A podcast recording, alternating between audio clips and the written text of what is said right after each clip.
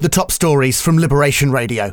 The US National Security Advisor says he's deeply concerned about tensions between Taiwan and China. China's sent military jets into Taiwan's airspace four days in a row. Beijing refuses to rule out the use of force to unify Taiwan and China. The UK's travel red list has been reduced to seven countries.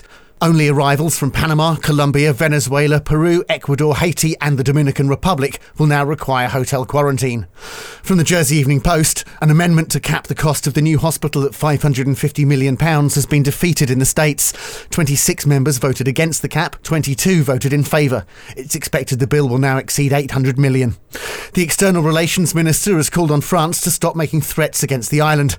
Senator Ian Gorst says some French fishing boats haven't been given licences due to details not being passed on to local authorities. Get the full stories and more at jerseyeveningpost.com.